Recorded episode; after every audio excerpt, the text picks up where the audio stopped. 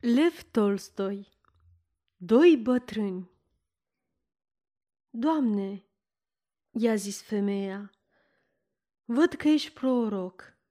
Părinții noștri s-au închinat pe muntele acesta și voi ziceți că în Ierusalim este locul unde trebuie să se închine oamenii.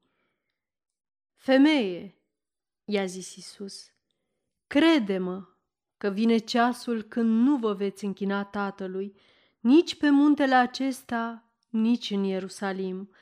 Voi vă închinați la ce nu cunoașteți. Noi ne închinăm la ce cunoaștem, căci mântuirea vine de la iudei. Dar vine ceasul, și acum a și venit, când închinătorii adevărați se vor închina Tatălui în duh și în adevăr, fiindcă astfel de închinători dorește și Tatăl. Ioan 4, 19 era odată doi bătrâni care se hotărâseră să pornească împreună în pelerinaj, să se roage Domnului chiar la Ierusalim. Unul din ei era un mujic înstărit, pe nume Efim Taras Șeveliov. Celălalt era un om nu prea bogat, pe nume Elisei Bodrov. Efim era un mujic de toată isprava. Nu bea, nu se atingea deloc de tutun, adică nici nu-l fuma, nici nu-l priza, nu jura niciodată. Era un om aspru, dar drept. Efim fusese de două ori staroste al satului și de fiecare dată, la plecarea din funcție, lăsase socotelile în bună rânduială. Familia lui era numeroasă. Avea doi fii și un nepot însurat și toți trăiau la oaltă – ca înfățișare era un bărbat voinic, bărbos, și abia după ce trecuse de 60 de ani, barba începuse să încărunțească. Elisei era un bătrânel nici bogat, nici sărac. Mersese prin toată lumea ca dulgher, iar la bătrânețe ședea acasă și creștea albine. Unul dintre fiii lui plecase de acasă în căutare de lucru. Celălalt era cu el. Elisei era un om inimos și vesel. Mai bea și câte o vodcă, trăgea și câte un fum de țigară, îi plăcea și să cânte, dar era un om potolit. Trăia în bună înțelegere cu cei ai casei și cu vecinii. Era un bărbat nu prea înalt, negricios, cu o barbă cârlionțată și la fel ca și sfântul lui patron, sfântul Ilie, prorocul, avea capul chel, chel tot. Cei doi bătrâni își făgăduiseră de mult și se înțeleseseră să meargă împreună, dar Tarasăci tot nu-și găsea timp. Nu putea să-și aranjeze treburile. Abia termina cu una și începea cu alta. Ba să-și însoare nepotul, ba să aștepte până se întoarce mezinul din armată, ba să-și construiască o casă nouă și într-o zi de sărbătoare, cei doi bătrâni se întâlniră și se așezară pe o buturugă. Ei, ce facem?" spuse Elisei. Când pornim să ne ținem făgăduiala?" Efim se încruntă. Mai stai puțin," spuse el. Anul acesta a fost tare greu pentru mine. Am început să construiesc căsuța asta, gândeam că o să mă coste puțin peste 100 de ruble. Dar uite că am și ajuns la 300 și tot n-am mai terminat-o. Se vede că abia la vară, la vară, cu ajutorul lui Dumnezeu, plecăm neapărat. După mintea mea, spuse Elisei, n-avem de ce să amânăm. Trebuie să plecăm acum – Primăvara e vremea cea mai potrivită. Vremea ca vremea, dar treaba e începută. Cum să o las? Dar ce, nu ai pe nimeni? Fiul tău poate să aibă grijă de casă. Ce să aibă grijă?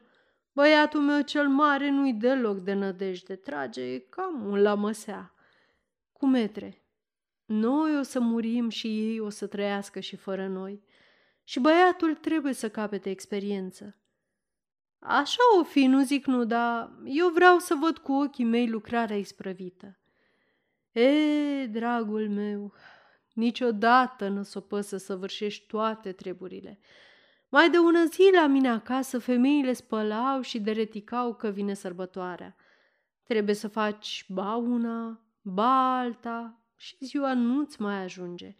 Și atunci nora cea mare, femeie înțeleaptă, spuse, Slavă Domnului, zise ea, că vine sărbătoarea și nu ne așteaptă pe noi, că oricât am trebălui, tot nu vom putea face tot-tot. Taraseci a căzut pe gânduri. Am dat o grămadă de bani pe casa asta și nici la drum nu poți porni cu mâna goală. Trebuie destul de mulți bani, vreo sută de ruble. Elisei izbucni în râs. Nu vorbi cu păcat, spuse el. Nu vorbi cu păcat, cu metre. Ești de zece ori mai înstărit ca mine și vorbești de bani. Nu mai spune când plecăm că nici eu n-am bani, dar o să fac rost. Zâmbi și taraseci. Ia te uită la el, bogătașul. Și de unde o să faci rost? Mai scotocesc pe acasă, o să găsesc eu ceva. Iar dacă nu ajunge, mai vând vecinului vreo zece stupi din cei scoși de la iernat, că de mult mă tot roagă. Dar anul acesta o să roiască bine și o să-ți pară rău. Să-mi pară rău? Nu, cu metre. În viață nu mi-a părut rău de nimic, decât de păcatele făcute. Iar dacă am făgăduit, trebuie să mergem. Asta este, mergem. Și Elisei reuși să-și convingă prietenul. S-a gândit și s-a tot gândit Efim, iar a doua zi s-a dus la Elisei. Ai dreptate, zise el. Mergem. Viața și moartea noastră sunt în mâinile Domnului. Trebuie să mergem cât mai suntem în viață și în puteri. O săptămână mai târziu bătrânii erau gata de drum. Tarasăci avea bani de acasă. Își luase pentru el o sută de ruble, îi lăsă însă și nevestei vreo două sute. Se pregăti și Elisei de drum, vându vecinului zece stupi și tot ce avea să roiască în vara aceea de la cei zece stupi și luă pentru toți șaptezeci de ruble. Restul de treizeci de ruble le adună de prin casă de la toți ai lui – Bătrâna îi dădu toți banii pe care și-i pusese deoparte pentru mormântare. Nora îi dădu și ea din banii săi. Efim Tarasăci își lăsă toate treburile în seama fiului celui mare, unde și cât să cosească, unde și cât bălegar să ducă pe câmp, cum să termine casa de construit și cum să-i facă acoperișul. Se gândise la tot și îi spuse tot.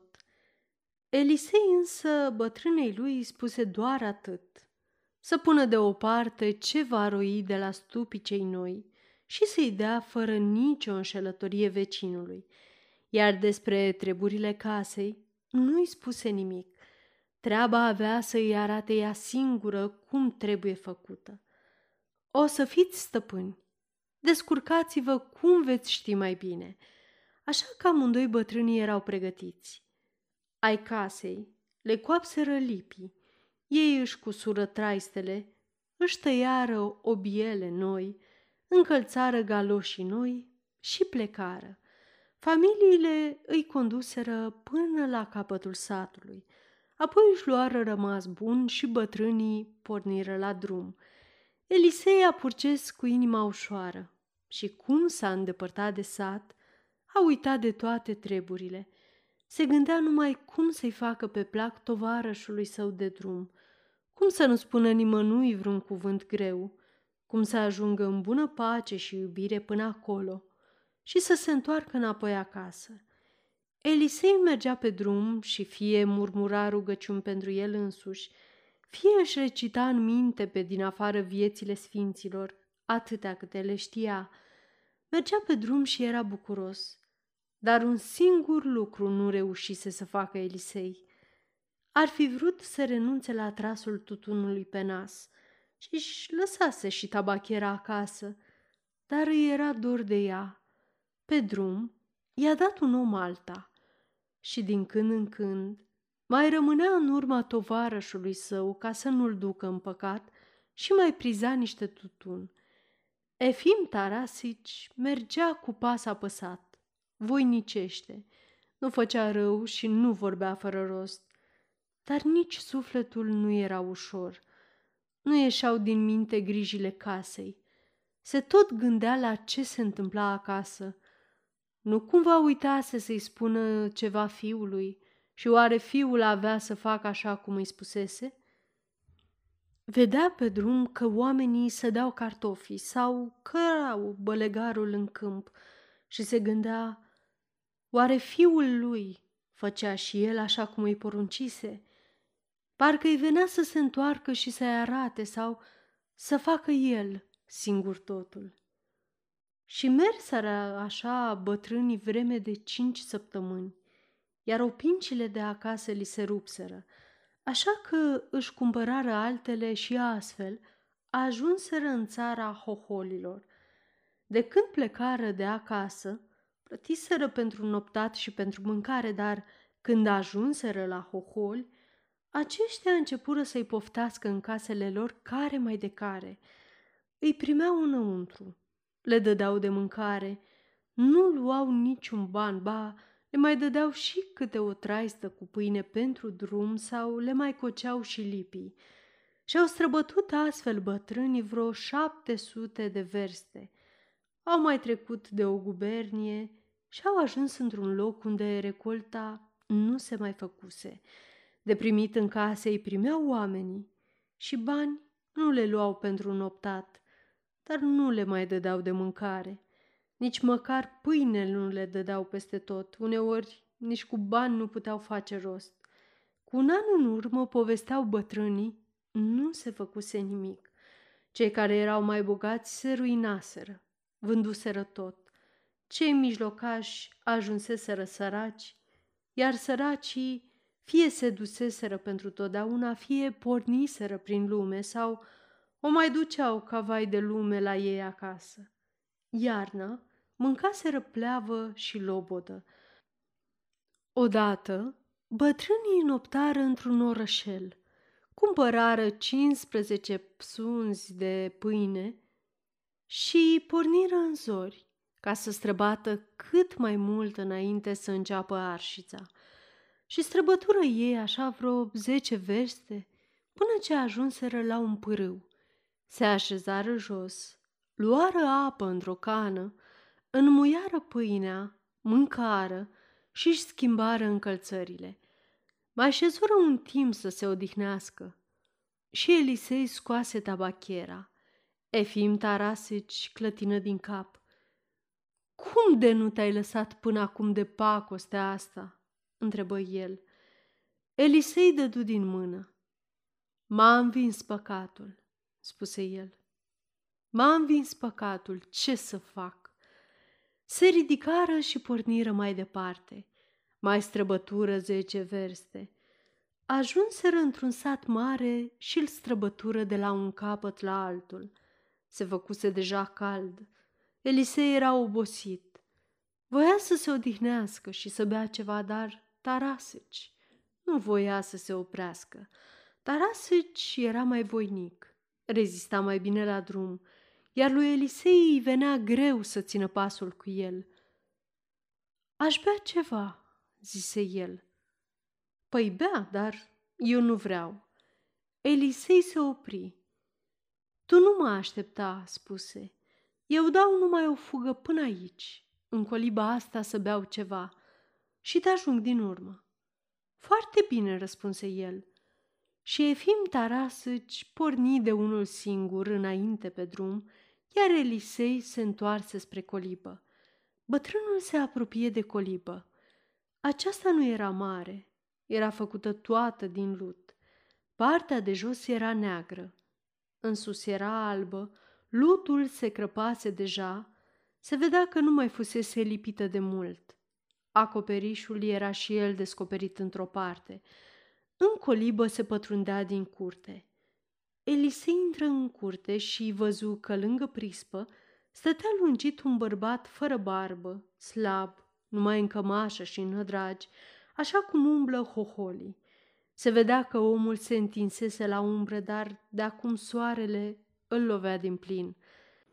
Aceasta este o înregistrare Cărțiaudio.eu. Această înregistrare este citită cu respectarea legislației în vigoare pentru Cărțiaudio.eu. Copierea, repostarea, multiplicarea, vânzarea, închirierea și sau difuzarea publică a acestei înregistrări, fără acordul scris al Cărțiaudio.eu, constituie infracțiune și se pedepsește conform legislației în vigoare. Pentru noutăți, vă invităm să vizitați site-ul www.cărțiaudio.eu și să ne susțineți cu un like, subscribe și follow pe canalul de YouTube Cărți Audio. Îi puteți susține prin donații pe naratorii voluntari ai acestui canal. Vă mulțumim și vă dorim audiție plăcută în continuare. Stătea culcat, dar nu dormea. Elisei strigă la el, îi ceru de băut, dar omul nu răspunse. Ori e bolnav, ori e morocănos, își zise Elisei și se apropie de ușă. Și atunci auzi că în colibă plângea un copil. Elisei bătu cu inelul din ușă. Oameni buni! Niciun răspuns. Atunci bătu cu bățul în ușă. Creștinilor! Nici o mișcare. Robii lui Dumnezeu! Tot nimic. Elisei dădu să plece mai departe, când auzi că, dincolo de ușă, gemea cineva. Să nu fi dat de vreun necaz oamenii ăștia. Trebuie să mă duc să văd. Și Elisei intră în colibă. Așa că Elisei trase de inelul ușii, aceasta nu era încuiată. Dădu ușa într-o parte și străbătu tinda. Ușa spre odaie era deschisă. În stânga era soba, drept în față colțul pentru oaspeții de seamă, în colț icoanele și o masă, lângă masă o laviță. Pe laviță ședea o bătrână numai în cămașă și cu părul desfăcut, cu capul lăsat pe masă și alături de ea un băiețel slab, galben precum ceara și cu burta umflată, care o trăgea pe bătrână de mânecă și îi scâncea cerând ceva. Elisei păși înăuntru, în odaia unde stăruia un miros greu. Se uită și văzu că pe patul din spatele sobei zăcea o femeie. Zăcea cu fața în jos și nu vedea nimic. Horcăia numai și zvâcnea dintr-un picior. Aici îl întindea, aici îl strângea. Se răsucea de pe o parte pe alta și mirosul cel greu venea de la ea. Se vedea că făcea pe ea și n-avea cine să curețe. Bătrâna înălță privirile și îl văzu pe străin. Ce-ți trebuie?" întrebă ea. Omule, n-avem nimic. Elisei se apropie de ea. Roaba lui Dumnezeu, spuse el. Am venit să beau ceva. N-avem. Doar îți zic, n-avem cum să o scoatem. Du-te în drumul tău. Elisei început să întrebe. Dar ce este? Nu e nimeni sănătos la voi să o spele pe femeia asta? Nu mai e nimeni. Băiatul meu își dă duhul în curte, iar noi murim aici. Băiatul tăcuse. Văzuse un om străin, dar cum termină de vorbit, bătrâna o apucă din nou de mânecă. Pâine, bunico, pâine! Și izbucni din nou un plâns. Elisei voia să o mai întrebe ceva pe bătrână, dar atunci mujicul intră în colibă. Merse de-a lungul peretelui și dădu să se așeze pe laviță, dar nu ajunse până acolo și se prăbuși în colț, lângă prag. Nici nu mai încercă să se ridice și începu să vorbească. Rostea câte un cuvânt și se oprea să-și tragă sufletul. Apoi rostea altul. Boala, zise el. A dat boala peste noi. Flămânzi. Uite. Se stinge de foame. Și mujicul arătă cu capul spre băiat și începu să plângă.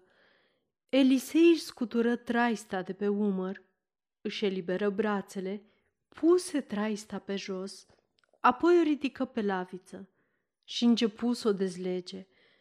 O dezlegă, scoase pâinea, cuțitul, tăie o bucată și o dădu mujicului. Acesta nu o luă, ci arătă spre băiat și spre o fetiță. Dă-le lor. Elisei i-o dădu băiatului. Băiețelul văzu bucata, se întinse, o apucă apoi cu amândouă mânuțele, își îngropă nasul în ea și plecă. De după sobă a apărut și o fetiță cu ochii ațintiți la pâine. Elisei îi dădu și ei. Mai tăie o bucată și dădu și bătrânei. Aceasta o luă și începu să mestece. De-am putea aduce un pic de apă, zise ea. Mi s-a lipit gura. Am vrut să aduc, zise ea. Ieri. Sau azi. Nu mai țin minte. Am căzut. N-am ajuns. Și găleata a rămas acolo, numai să nu fi luat cineva. Elisei întrebă unde e fântâna lor. Bătrâna explică și Elisei se duse. Găsi găleata, aduse apă, le dădu oamenilor să bea. Copiii mâncară pâine și băură apă. Mâncă și bătrâna. Dar mușicul nu voia să mănânce. Sufletul meu nu primește, spuse el. Femeia nu se ridică deloc. Nici nu-și venea în fire, nu mai se zvârcolea pe pat. Elisei se duse la prăvălia din sat. Cumpără făină, mei, sare, ulei, căută o toporișcă, tăie lemne, făcu foc în sobă. Fetița a început să-l ajute. Elisei făcu ciorbă, fierse o cașă și îi hrăni pe oameni. Mușicul mâncă puțin, încă și bătrâna, iar fetița și băiatul linseră și ceașca, apoi se culcară îmbrățișați și adormiră. Mușicul și bătrâna începură să povestească apoi cum căzuse năpasta pe capul lor. Nici înainte nu o duceam prea bine, spuseră ei, dar acum nu s-a făcut nimic și încă din toamnă am început să mâncăm ce mai rămăsese. Am mâncat tot și am început să cerem de la vecini, că sunt oameni buni. La început ne-au dat, dar după aceea n-au mai vrut. Unii din ei ar fi vrut să dea, dar nu mai aveau ce și nu ne venea nici nouă să tot cerem. Eram datori în toate părțile, și cu bani, și cu făină, și cu pâine. Am căutat de lucru, spuse mușicul, dar nu-i de lucru. Lumea se îmbulzește peste tot să caute de lucru pentru mâncare. Bătrâna și fetița au început să meargă la cerșit, mai departe de casă. O zi muncești, iar două zile umbli să cauți de lucru. Pomana era mică, nimeni nu avea pâine. Am dus-o așa, cu chiu, cu vai și ne gândeam că o să o scoatem la capăt până la recolta nouă. Dar din primăvară oamenii nu ne-au mai dat nimic. Și atunci ne-a lovit și boala. Era rău de tot. O zi mâncam, două nu. Am început să mâncăm iarbă. Iar de la iarba aceea femeia mi s-a îmbolnăvit și ea a căzut la pat, spuse mujicul. Era sleită de puteri și nu avem cu ce să o lecuim. M-am zbătut, numai eu de una singură, spuse bătrâna, dar n-am mai avut nici eu puteri și am slăbit de tot fără de mâncare. A slăbit și fetița, apoi s-a și îmbolnăvit. Am trimis-o la vecini. N-a vrut să se ducă. a înțepenit într-un colț și n-a vrut să mai meargă. Alaltă ieri a trecut vecina pe la noi, dar a văzut că suntem bolnavi și flămânți, așa că s-a întors pe călcâie și a plecat. Bărbatul ei e plecat. Are copiii mici și n-are cu ce să-i hrănească, așa că zăcem aici și așteptăm să vină moartea. Elisei ascultă până la capăt și se răzgândi. Nu mai porni în aceeași zi să-l ajungă din urmă pe tovarășul său și rămase acolo peste noapte. Dimineața Elisei se sculă, începu să trăbăluiască prin casă ca și când el ar fi fost gospodarul. Frământă aluatul pentru pâine împreună cu bătrâna, făcu focul în sobă. Se duse împreună cu fetița în vecin să facă rost de cele trebuitoare, dar nu găsea nimic. Totul fusese dat pe mâncare. Și lucrurile din gospodărie și hainele. Și atunci Elisei se apucă să facă el cele de trebuință. Le făcea cu mâna lui sau le cumpăra. Și Elisei petrecu așa o zi, apoi a doua, apoi și a treia. Băiețelul se îndreptase, începuse să meargă pe laviță, să se alinte pe lângă Elisei, iar fetița se înveselise de tot. Îl ajuta la toate treburile. Alerga într-una după Elisei. Nene! Nene! Se îndrăveni și bătrâna și se duse la vecină. Mujicul se ridică și el în picioare și începu să meargă ținându-se de perete. Mai zăcea numai femeia, dar și aceasta în a treia zi își reveni și ceru de mâncare. Ei, își zise Elisei, nu mă gândeam să irosesc atâta timp. Acum a venit vremea să-mi văd de drum. A patra zi se nimeri să fie sfârșitul postului și Elisei își zise, hai să fac dezlegarea postului cu oamenii aceștia. Să le cumpăr ceva de sărbătoare și spre seară plec. Și se duse Elisei din nou în sat să cumpere lapte, făină albă, slănină și a gătit și a copt împreună cu bătrâna, iar a doua zi de dimineață Elisei s-a dus la liturghie. Apoi s-a întors și s-a cinstit cu oamenii. În acea zi se ridică din pat și nevasta și începu să se miște prin casă, iar mușicul se bărbieri. Își puse o cămașă nouă, căci bătrâna spălase rufele. Se duse în sat la un mujic bogat să-l roage să se milostivească de el. Își amanetase la mujicul acela bogat și pășunea și ogorul și se dusese să-l roage să-i dea înapoi pășunea și ogorul până la recolta nouă. Spre seară, gospodarul se întoarse abătut și izbucni în plâns. Mujicul cel bogat nu se îndurase de el și îi spusese doar, Adu banii! Elisei căzu din nou pe gânduri. Cum or să trăiască de acum înainte? Oamenii or să se ducă la coasă, iar ei n-au ce cosi, căci fâneața e zălogită. Se coace secara, oamenii se apucă să o strângă. Și ce frumos a răsărit măiculiță! Dar ei n-au ce se cera. De setina lor e vândută mujicului bogat. Dacă plec eu, oamenii ăștia nu mai scot la capăt. Elisei era atât de frământat de gânduri că nu mai plecă în seara aceea. Amână pe dimineață. Se duse să doarmă afară, în curte. Își spuse rugăciunea. Se culcă, dar nu putu să adoarmă. Trebuia să plece că și așa cheltuise destui bani și irosise o grămadă de timp. Dar îi era și milă de oameni. Se vede treaba că nu poți să le împaci pe toate. Am vrut să le aduc nițica apă și să le dau un coltun de pâine. Și uite unde am ajuns. Acum trebuie să-i răscumpăr și pășunea și ogorul. Iar dacă îi răscumpăr ogorul, să le cumpăr și copiilor o vacă iar mujicului un cal să care snopii. Te-ai cam încurcat, frate Elisei Cuzmici. Ai scăpat frâul din mână și acum nu mai știi pe unde să scoți cămașa.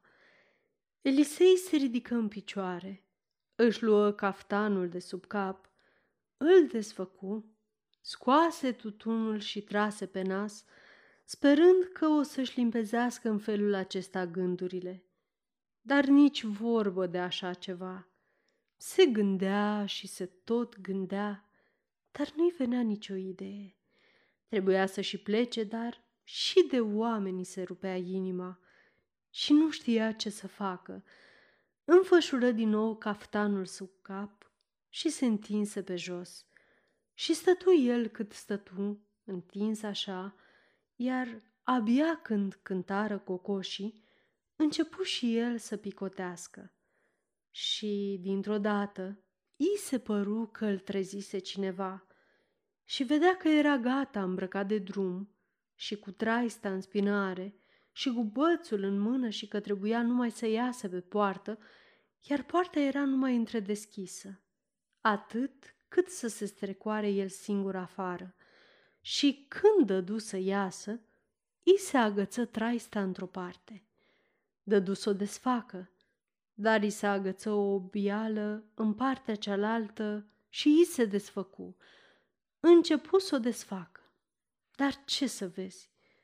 Nu se agățase în împletitură, ci îl ținea fetița care striga Nene, nene, pâine! Se uită în jos, spre picior, și văzu că băiețelul îl ținea de o bială, iar de la fereastră se uitau la el bătrâna și mujicul. Elisei se trezi din somn și spuse cu voce tare, Mâinele răscumpăr ogorul și pășunea, le cumpăr și un cal și făină, să le ajungă până la recolta nouă, le cumpăr și copiilor o vacă. Altfel mă duc să-l caut pe Hristos peste mare, dar s-ar putea să-l pierd din inima mea. Apoi Elisei a dormi și dormi așa până dimineața. Dimineața se trezi de vreme. Se duse la mujicul cel bogat și răscumpără ogorul cu secară. Îi dădu banii și pe pășune. Cumpără o coasă, căci și pe aceea o vânduseră, și o aduse acasă. Îl trimise pe mujic la coasă, iar el porni pe la ceilalți mujici. La cârciumar găsi de vânzare o căruță cu cal. Se tocmi cu el și o cumpără.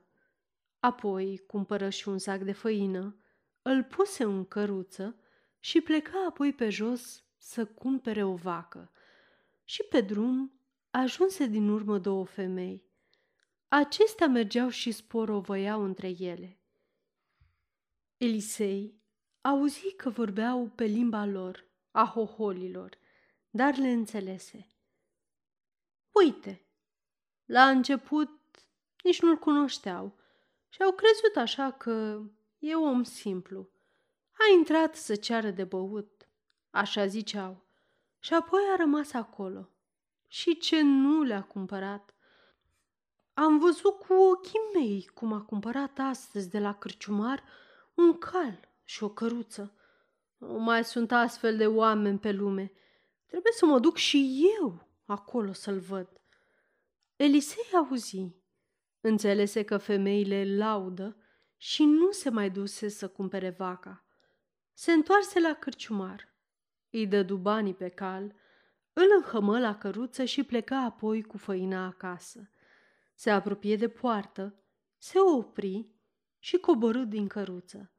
Țăranii au văzut calul și s-au mirat. Se gândeau că pentru ei cumpărase calul, dar nu îndrăzneau să spună. Stăpânul casei ieși și deschise poarta.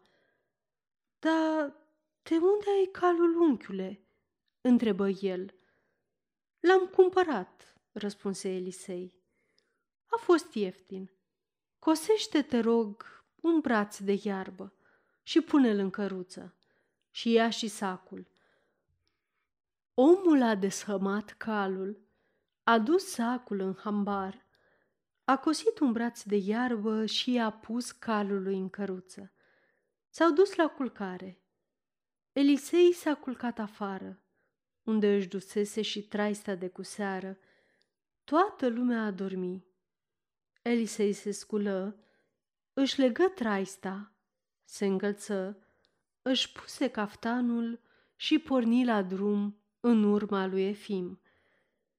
A mers Elisei așa vreo cinci verste. Începuse să se lumineze de ziua. Apoi se așeză sub un copac. Își desfăcu traista și începu să-și numere banii. Îi mai rămăseseră 17 ruble și 20 de copeici. E, cu ăștia nu treci marea și să cerșești în numele lui Hristos e cel mai mare păcat. Cu mătrurile fim o să ajungă și fără mine.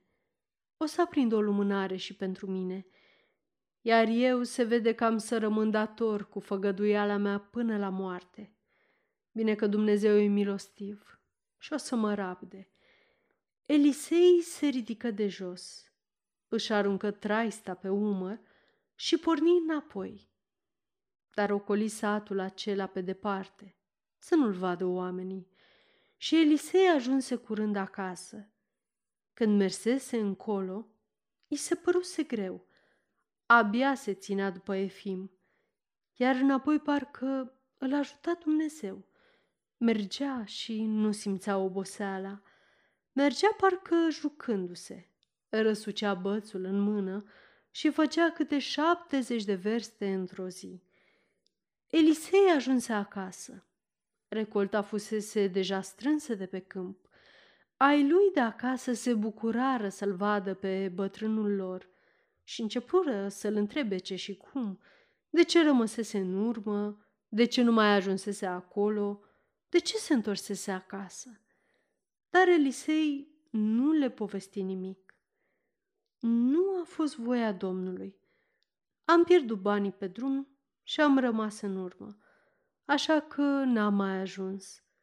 Să mă iertați și voi, pentru numele lui Hristos. Și îi dădu bătrânei restul de bani. Elisei întreba acum cum merg treburile acasă. Totul era bine. Treburile erau isprăvite. În casă nu le lipsea nimic. Toți trăiau în pace și în bună înțelegere. Rudele lui Efim auziseră în aceeași zi că Elisei se întorsese și veniră să întrebe de bătrânul lor. Și Elisei le spuse și lor același lucru. Bătrânul vostru a mers voinicește, le spuse el. Ne-am despărțit cu trei zile înainte de Sfântul Petru. La început am vrut să-l ajung din urmă, dar s-au întâmplat altele. Am pierdut banii și n-am mai avut cu ce să merg, așa că m-am întors. Oamenii s-au mirat. Cum putuse un om cu scaun la cap, așa cum e el, să facă asemenea prostie, să pornească, dar să nu ajungă și să prăpădească numai banii? S-au mirat și pe urmă au uitat. Și-a uitat și Elisei. S-a luat cu treburile din casă a pregătit împreună cu fiul lemnele pentru iarnă, a trăierat grânele împreună cu femeile, a acoperit șura, a adunat albinele, a dat vecinului cei zece stupi împreună cu roiurile noi.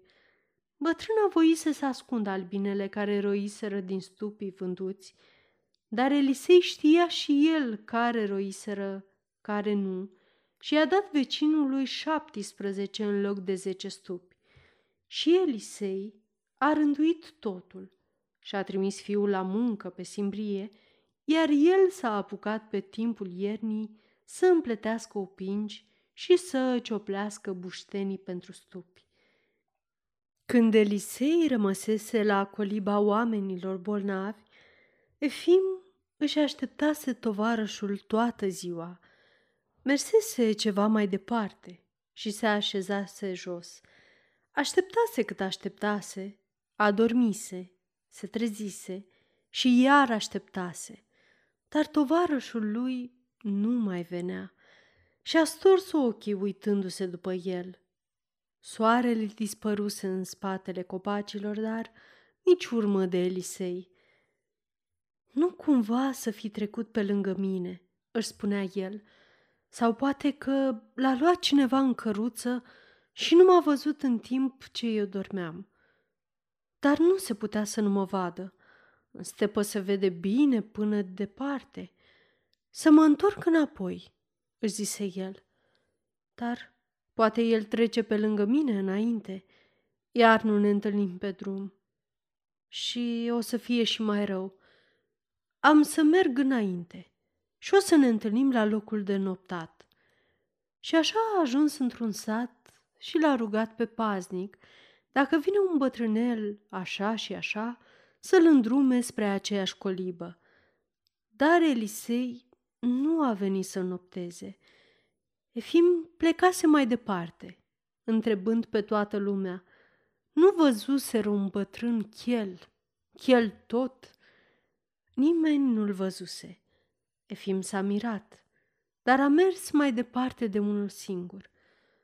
O să se întâlnească undeva la Odessa, și-a spus el, sau pe vapor. Și nu s-a mai gândit la nimic.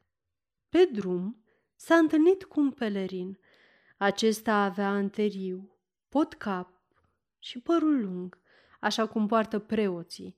Fusese și la muntele Atos și mergea a doua zi la Ierusalim. Se întâlniseră în locul unde noptaseră și porniră după aceea împreună. Au ajuns cu bine la Odessa. Au așteptat acolo trei zile să vină vaporul. Se adunaseră mulți pelerini din diverse părți, iar Efim a întrebat din nou de Elisei, dar nimeni nu-l văzuse. Efim și-a cumpărat un pașaport pentru străinătate care l-a costat cinci ruble. A mai plătit 40 de ruble pentru un bilet întors până la Ierusalim – a cumpărat pâine și scrumbii pentru drum. Vaporul a fost încărcat. Pelerinii s-au suit la bord. S-au urcat și taraseci și preotul. Au ridicat ancora, s-au desprins de țărm și au pornit pe mare. Toată ziua au navigat bine. Spre seară s-a stârnit vântul. A început să plouă. Vaporul se clătina și apa ajungea și pe punte. Lumea s-a speriat. Femeile au început să se văicărească, iar dintre bărbați, cei mai sperioși, începură să alerge pe vapor de colo-colo negăsindu-și locul. Și pe Efim îl cuprinsese spaima, dar nu voia să arate. Acolo unde se așezase, chiar la intrare, alături de niște bătrâni din Tambov, Acolo rămase, șezând în capul oaselor, toată noaptea și a doua zi. Toți își țineau traistele și nu spuneau nimic. În a treia zi vremea se potoli. A cincea zi ajunseră la Țarigrad. Unii dintre pelerini coborâră pe mal și se duseră să vadă biserica Sfintei Sofia cea prea înțeleaptă – unde de acum sunt stăpâni turcii. Tarasăci nu coborâ, rămase pe vapor. Își cumpără numai niște pâine albă. Rămaseră acolo o zi și o noapte, apoi porniră din nou pe mare. S-au mai oprit și în orașul Smirna, apoi în alt oraș, Alexandria, și au ajuns cu bine în orașul Iafa – la Iafa au coborât toți pelerinii. Până la Ierusalim aveau de mers pe jos vreo șaptezeci de verste și la debarcare oamenii se înspăimântaseră. Vaporul era înalt și oamenii erau lăsați jos în niște bărci, iar bărcile se clătinau. Dacă nu erai atent, puteai să nu nimerești în barcă, ci alături. Deja doi oameni se udaseră, dar Până la urmă, toți debarcaseră în bună rânduială. Au coborât și au pornit pe jos. În a treia zi, spre amiază, au ajuns la Ierusalim. S-au oprit în afara orașului, la hanul rusesc. Li s-au verificat pașapoartele. Au mâncat. Apoi Efim și pelerinul s-au dus pe la locurile sfinte. La mormântul Domnului încă nu se putea intra și se duseră la mănăstirea patriarhală, unde se adunau toți pelerinii și unde îi despărțiră. Femeile de o parte, bărbații de alta. Îi se porunci să se descalțe și să se așeze pe jos, în cerc. Și a venit un călugăr cu un ștergar și a început să le spele tuturor picioarele. Le spăla, le ștergea și le săruta, luându-i așa pe toți la rând. Și îi șterse și îi sărută picioarele și lui Efim. Și au stat la vecernie, la utrenie, s-au rugat, au aprins lumânări și au dat pomelnice cu numele părinților și li s-a dat de mâncat și de băut. A doua zi s-au dus la mănăstirea lui Avraam. Au văzut și grădina în care Avraam a vrut să-l jerfească pe fiul său pentru Dumnezeu. Apoi s-au dus în locul unde Hristos i s-a arătat Mariei Magdalena și la biserica lui Iacob, fratele Domnului. Pelerinul i-a arătat toate locurile sfinte și i-a spus peste tot câți bani trebuie să dea. Seara s-au întors la Han și au mâncat și tocmai când se pregăteau de plecare, pelerinul a început să se scotocească prin haine. Mi-au luat portmoneul cu bani. Aveam 23 de ruble, spuse el, două hârtii de zece și trei ruble mărunțiși. Și s-a văitat ce s-a văitat pelerinul, dar n-aveau ce face. Așa că s-au culcat. Efim se culca atunci cu gând să adoarmă, dar îi veni în minte un gând. Nu i-a furat nimeni banii pelerinului, își spuse el. N-are niciun ban. Cred că nici n-a avut. Pe nicăieri nu a dat bani. Mie mi-a spus să dau, dar el nu a dat nimic. A, a mai luat și o rublă de la mine cu împrumut. Se mai gândește ce se mai gândește Efim și începe să se dojenească. Ei, ce drept am eu să judec omul, își spuse. Poate greșesc. Ia să nu mă mai gândesc. Dădu uitării gândul un timp, dar apoi început să-și amintească din nou cât de atent fusese la bani și cât de ciudat se văitase că cineva îi furase portmoneul.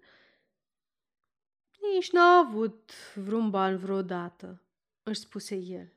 E doar o păcăleală. A doua zi se sculară și se duseră la slujba de dimineață în biserica cea mare a învierii, la mormântul Domnului, iar pelerinul se ținea aproape de Efim, așa că se duseră împreună. Ajunseră la biserică. Acolo era o mulțime mare, pelerini și ruși, și de toate neamurile, și greci, și armeni, și turci, și sirieni, se adunaseră toți de tot. Efim ajunse la sfintele porți împreună cu ceilalți și îi conducea un călugăr care îi duse pe lângă straja turcească spre locul unde fusese coborât de pe cruce Mântuitorul și uns și unde ard mereu nouă sfeșnice mari. Le-au arătat și le-au explicat totul. Efim a aprins și el o lumânare acolo. Apoi, călugării l-au dus pe Efim pe partea dreaptă, în sus, pe trepte, la Golgota, la locul unde fusese crucea. Acolo Efim s-a rugat. Apoi i-au arătat lui Efim crăpătura prin care pământul se afundase până în iad. Apoi i-au arătat locul în care țintuiseră cu piroane mâinile și picioarele lui Hristos de cruce. După aceea, i-au arătat mormântul lui Adam, acolo unde sângele lui Hristos cursese peste oasele lui.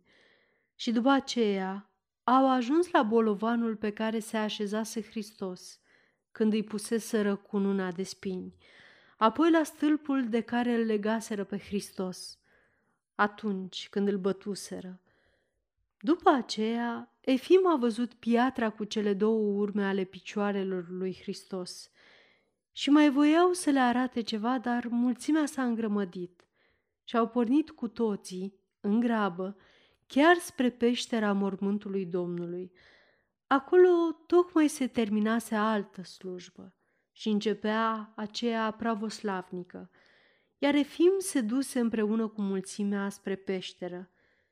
Ar fi vrut să scape de pelerin, păcătuia mereu cu gândul față de pelerin, dar acesta nu se dezlipea de el, așa că merse tot împreună cu el și la slujba de la mormântul Domnului – ar fi vrut să stea mai aproape, dar nu reușiră.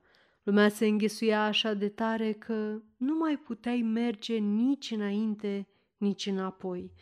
Și cum stătea Efim așa, se uita înainte și se ruga, dar tot timpul se pipăia să vadă dacă mai are punga la locul ei. Și se lupta cu două gânduri. Unul, dacă nu cumva îl înșală pelerinul, al doilea gând era că poate nu-l înșela și, într-adevăr, cineva îi furase banii și să nu cumva să îi se întâmple și lui la fel. Și cum stătea Efim așa, se ruga și se uita înainte, spre Paraclis, acolo unde se afla mormântul deasupra căruia ardeau 36 de candele. Stătea Efim și se uita pe deasupra capetelor și ce să vezi? Minune!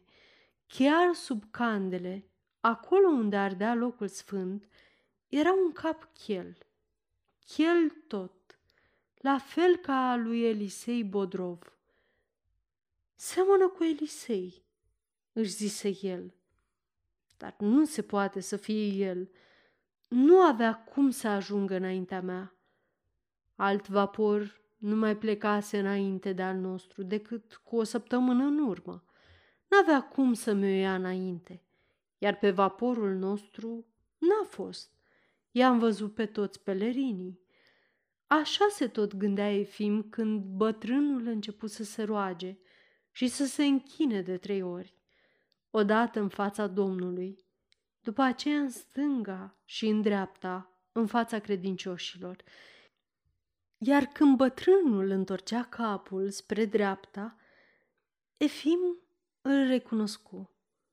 Era chiar el, Bodrov, cu barba lui neagră, cârlionțată și încărunțită pe obraj, cu sprâncenele, cu ochii, cu nasul și cu toate trăsăturile feței.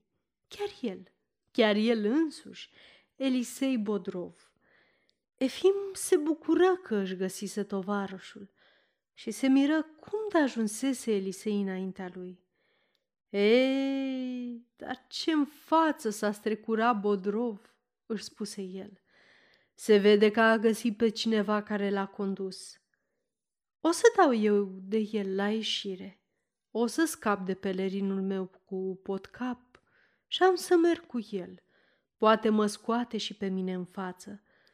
Și Efim se uita tot timpul după Elisei, nu cumva să-l scape din ochi.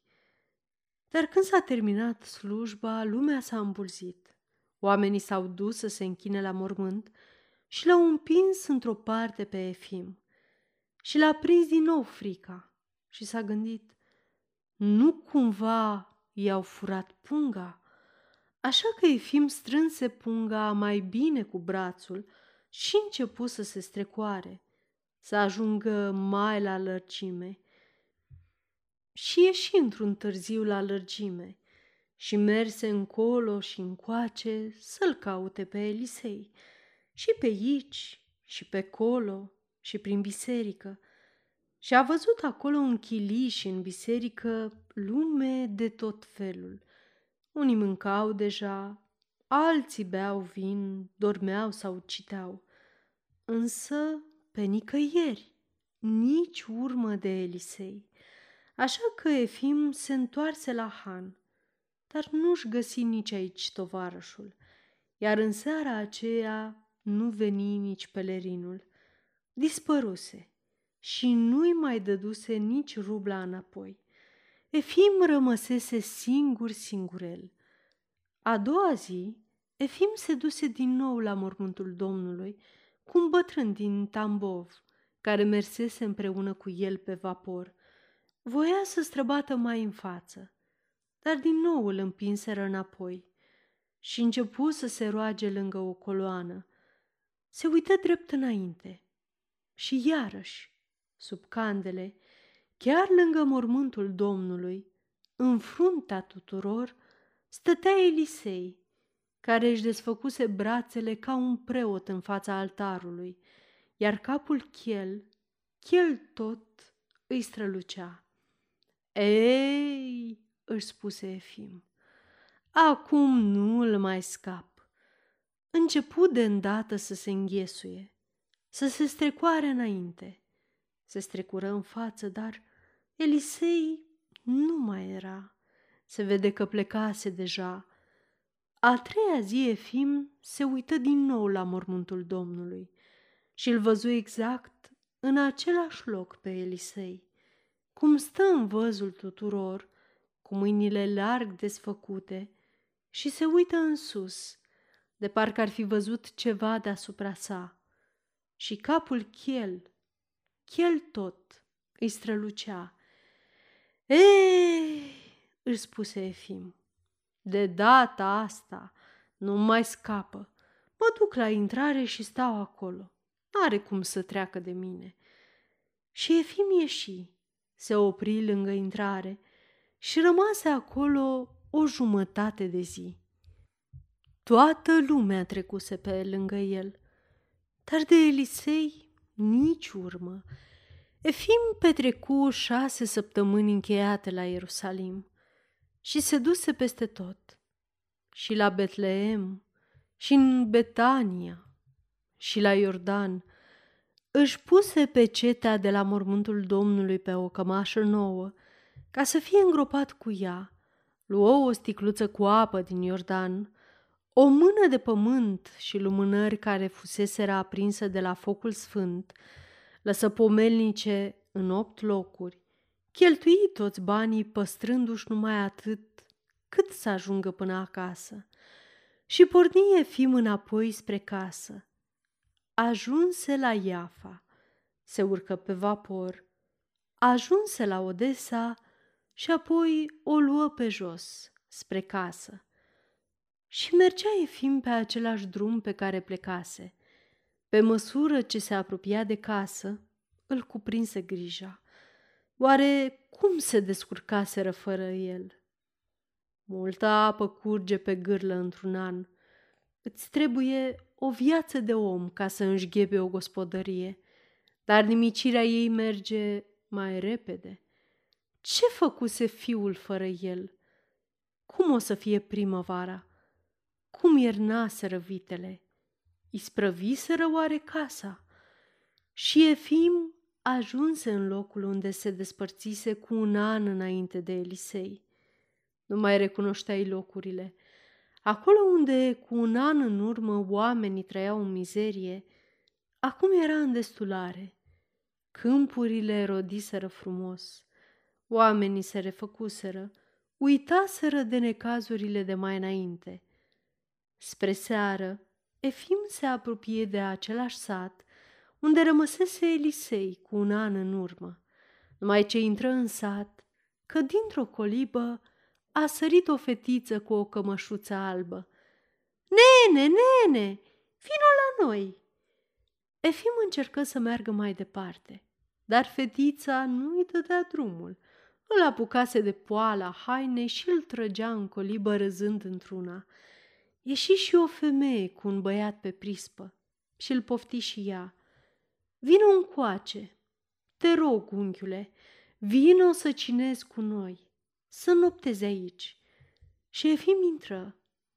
La urma urmelor, își spuse el, am să întreb de Elisei, că tocmai în coliba asta a intrat atunci să bea apă. Efim intră. Femeia îi luă traista din spate, îi turnă să se spele, îl așeză la masă.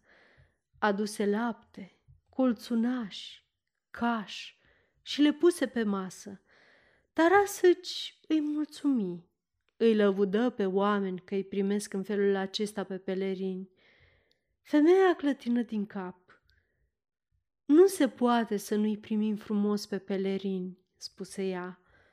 Noi îi datorăm viața unui astfel de pelerin. Trăiam ca vai de noi și uitasem și de Dumnezeu, iar Dumnezeu ne pedepsise așa de rău că nu mai așteptam decât moartea. Vara trecută ajunsesem în așa hal că zăceam cu toții. Nu aveam nimic de mâncare și eram și bolnavi. Și am fi murit de bună seamă cu zile dacă nu ne-ar fi trimis Dumnezeu un om. Uite așa, ca matale, un bătrânel. A intrat în miezul zilei să bea niște apă, dar când ne-a văzut, i s-a făcut milă de noi și a rămas aici, cu noi. Ne-a dat de băut, ne-a hrănit și ne-a pus pe picioare. Ne-a răscumpărat ogorul, ne-a cumpărat și o căruță cu cal cu tot și abia apoi a plecat.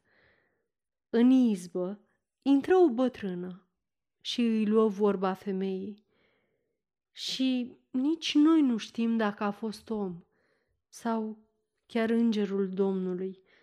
Pe toți ne-a îndrăgit, de toți era milă și a plecat fără să ne spună cum îl cheamă, așa că nici nu știm pentru cine să ne rugăm lui Dumnezeu. Văd totul de parcă ar fi azi. Zac eu aici și aștept să vină moartea. Când intră un bătrânel, nu cine știe ce frumos, chel, chel tot, și vrea să bea apă. Ba mă și gândeam păcătoasa de mine – ce-o fi tot căutând pe aici? Și uite ce a făcut. Cum ne-a văzut, imediat și-a dat raista jos. Apoi a pus o colea și a desfăcut-o. Fetița se băgă și ea în vorbă. Nu, bunico, mai întâi a pus traista aici, în mijlocul izbei. După aia a pus-o pe laviță. Și au început să vorbească între ele, să se certe și să-și amintească unde șezuse, unde dormise, ce făcuse, ce anume spusese și cui. Spre seară veni și mujicul, stăpânul casei, călare pe cal, și începu și el să povestească despre Elisei după cum trăise cu ei. Dacă n-ar fi venit el la noi, am fi murit cu toții ca niște păcătoși. Muream cu deznădejdea în suflet, răzvrătiți, răzvrătiți și împotriva oamenilor, nu numai împotriva lui Dumnezeu, dar El ne-a pus pe picioare. Prin El l-am cunoscut și pe Dumnezeu și am început să credem că există și oameni buni. Hristos să-l aibă în paza Lui. Înainte trăiam ca vitele. El ne-a făcut oameni. Oamenii l-au hrănit pe Efim, i-au dat să bea, I-au așternut să se culce și s-au culcat și ei. Efim stătea culcat, dar nu dormea, căci nu ieșea din minte gândul la Elisei. Cum îl văzuse în Ierusalim de trei ori, ba chiar în rândul din frunte. Așadar, își zise el, în felul acesta mi-a luat-o înainte. Caznele mele nu știu dacă au fost primite sau nu, dar pe a lui, neîndoios, Dumnezeu a primit-o. A doua zi și-a luat Efim rămas bun de la oameni. Aceștia i-au dat plăcinte pentru drum și au plecat la muncă, iar el a pornit spre casă. Efim fusese plecat un an întreg.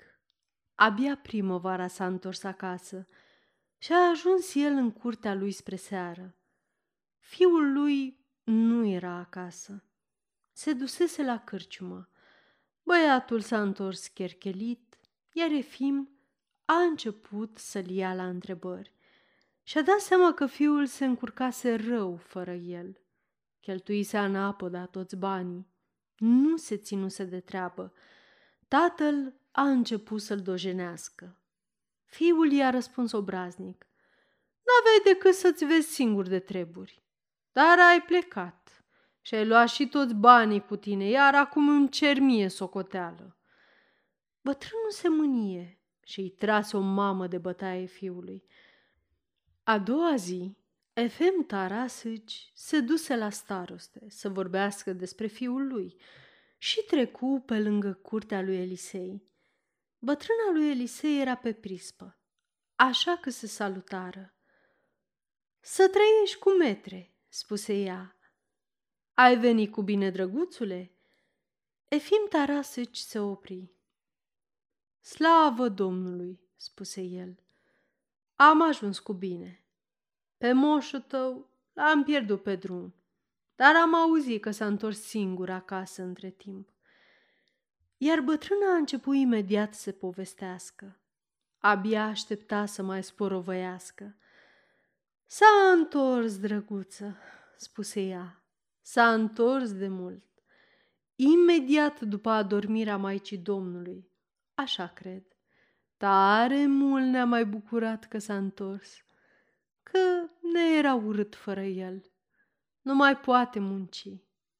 Au trecut ani, dar are un cap și e mai vesel cu el acasă. Și flăcăul nostru, ce s-a mai bucurat și el? Fără el, zicea băiatul, e ca fără lumina ochilor. Ne e tare urât fără el, drăguță. Ne e tare drag, dar ne e și milă de el. Păi, o fi acasă acum? Acasă, sufletelule. E la stupină. Adună roiurile. Zice că stupii au roit bine. Atâta vlag a dat Dumnezeu albinelor că bătrânul cică nici nu-și mai amintește așa ceva. Zice că Dumnezeu nu ne dă după măsura păcatelor noastre. Efim intră în tindă Trecu apoi prin curte spre stupină la Elisei. Intră în stupină și îl văzu pe bătrân cum stătea, fără apărătoare de sită, fără mănuși, numai într-un caftan cenușiu, sub un mesteacăn, cu brațele desfăcute în lături și privea în sus, iar capul chel, chel tot, îi strălucea la fel ca la Ierusalim, când stătea lângă mormântul Domnului, iar deasupra lui, tot la fel ca la Ierusalim, prin ramurile mesteacănului, dogurea arșița, soarele se juca și în jurul capului său, albinele aurii îi se învârteau ca o cunună, se împleteau și nu îl înțepau. Efim se opri în loc. Bătrâna își strigă soțul. Uite, a venit cu mătrul, spuse ea. Elisei întoarse capul, se bucură și porni în întâmpinarea prietenului, scoțându-și cu blândețe albinele din barbă. Bună ziua cu metre, spuse Efim. Ziua bună, dragul meu, ei, a ajuns cu bine la Ierusalim? întrebă Elisei. Picioarele mele au ajuns și ți-au adus și apă din râul Iordanului. Uite, ia de aici. Dacă mi-o fi primit și mie domnul Truda. Ei, slăvit să fie Domnul! Mulțumesc ție, Hristoase! Efim tăcu. Cu picioarele am fost, dar dacă și cu sufletul sau dacă o fi fost altul, asta doar Dumnezeu o poate ști. Doar Dumnezeu cu metre. M-am oprit și eu la întoarcere, la coliba unde ai rămas tu. Elisei se sperie și spuse grăbit. Asta e treaba Domnului cu metre, treaba Domnului. Uite, intră în odaie, iar eu o să-ți aduc imediat și nițică miere. Și Elisei schimbă vorba, începând să istorisească despre treburile casei. Efim oftă și nu îi mai povesti lui Elisei despre oamenii din acea colibă, nici nu-i pomeni că îl văzuse la Ierusalim. Și înțelese că, de fapt, cea mai bună cale pe lumea aceasta de a-și îndeplini legământul făcut Domnului era ca, până la moarte, să viețuiască astfel încât să-i aducă mereu, mereu obolul cuvenit, iubirea și faptele bune. Sfârșit! Vă mulțumesc pentru timpul petrecut împreună și vă recomand să ascultați și playlistul nostru pe care vi l-am pregătit, playlist ce conține povestirile lui Lev Tolstoi. Nu uitați să dați în continuare like, subscribe și follow la canalul nostru de YouTube, pe care bineînțeles îl cunoașteți deja, Cărți Audio, și să ne vizitați și pe site-ul nostru www.cărțiaudio.eu. Până data viitoare, rămâneți sănătoși în compania înregistrărilor pe care naratorii voluntari ai acestui canal l-au pregătit pentru dumneavoastră. Audiție plăcută vă dorim!